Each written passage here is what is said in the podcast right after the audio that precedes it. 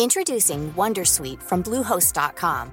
Website creation is hard, but now with Bluehost, you can answer a few simple questions about your business and get a unique WordPress website or store right away.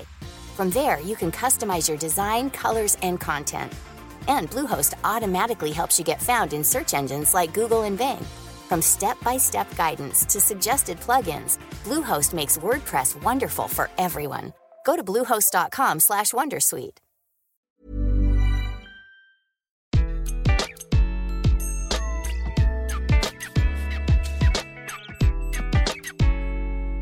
Bonjour, je suis Gaël Châtelain-Berry, bienvenue sur mon podcast Happy Work, édition du lundi, le podcast qui va vous permettre de commencer la semaine du bon pied. Et d'ailleurs, puisqu'on parle de commencer la semaine du bon pied, nous sommes lundi et cet épisode va être consacré au fait de vous faire aimer les lundis. Oui, je sais pour certains ou certaines, cela peut paraître mission impossible. Et oui, bien souvent, on déteste les lundis et on a une petite boule au ventre dès le dimanche soir à l'idée de recommencer la semaine.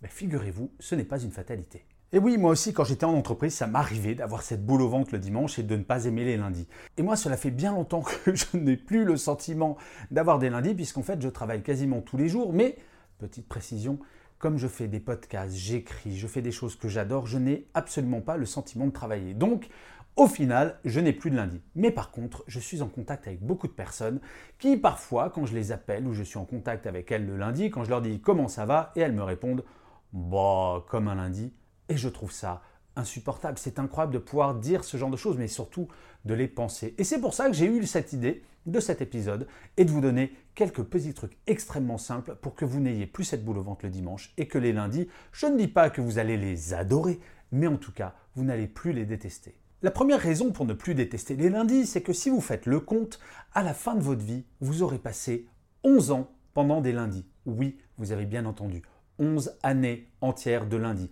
Alors très franchement, si vous ne voulez pas agir, c'est que vous vous dites, ok, pendant 11 ans de ma vie, je vais me pourrir la mienne. Franchement, ce n'est pas acceptable. 11 ans de votre vie, ça vaut quand même le coup d'essayer de faire quelque chose. Donc, c'est ce qu'on va faire maintenant. Le deuxième point qui est un peu en lien avec le premier, c'est qu'il y aura toujours des lundis.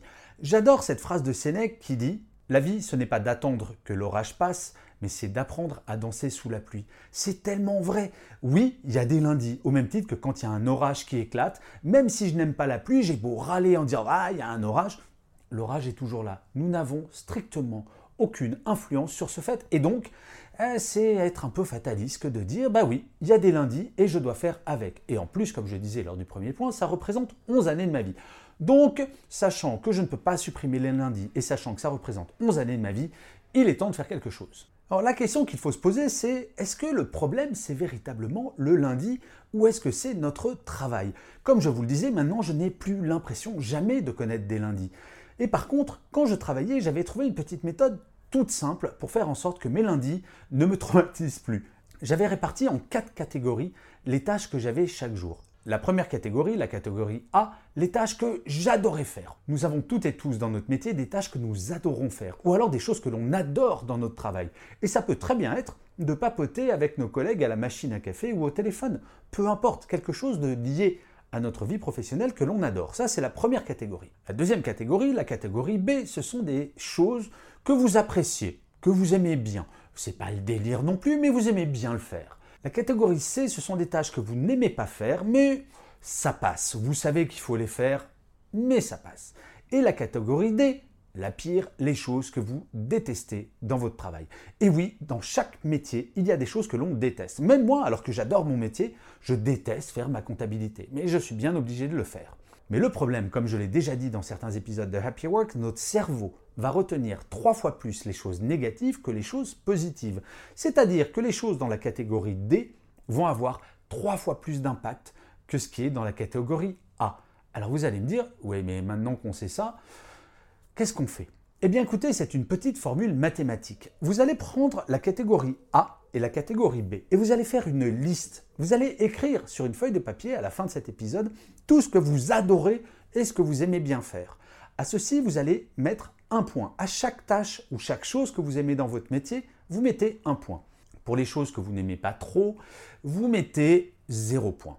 Et pour les choses que vous détestez, vous mettez trois points. Et oui, quelque chose que l'on déteste a trois fois plus d'impact que quelque chose que l'on aime. et vous allez faire le calcul suivant. Ajoutez tous les points que vous avez, les 1, et ensuite vous allez soustraire tous les 3 que vous avez. Et là, petite formule mathématique toute simple, si jamais le chiffre est positif, tout va bien, votre métier vous plaît. À ce moment-là, le dimanche soir, lisez la liste des choses que vous adorez faire et que vous aimez faire, et vous allez vous dire, mais lundi prochain, demain, je vais commencer par quelque chose que j'adore. Et vous allez voir, le lundi, vous allez vous dire, mais c'est chouette, je commence ma semaine par quelque chose que j'adore. Par contre, si vous êtes en négatif, cela veut dire que vous avez plus d'émotions négatives le dimanche soir que d'émotions positives. Là, deux possibilités. Soit vous pouvez augmenter le nombre de choses que vous aimez et que vous adorez.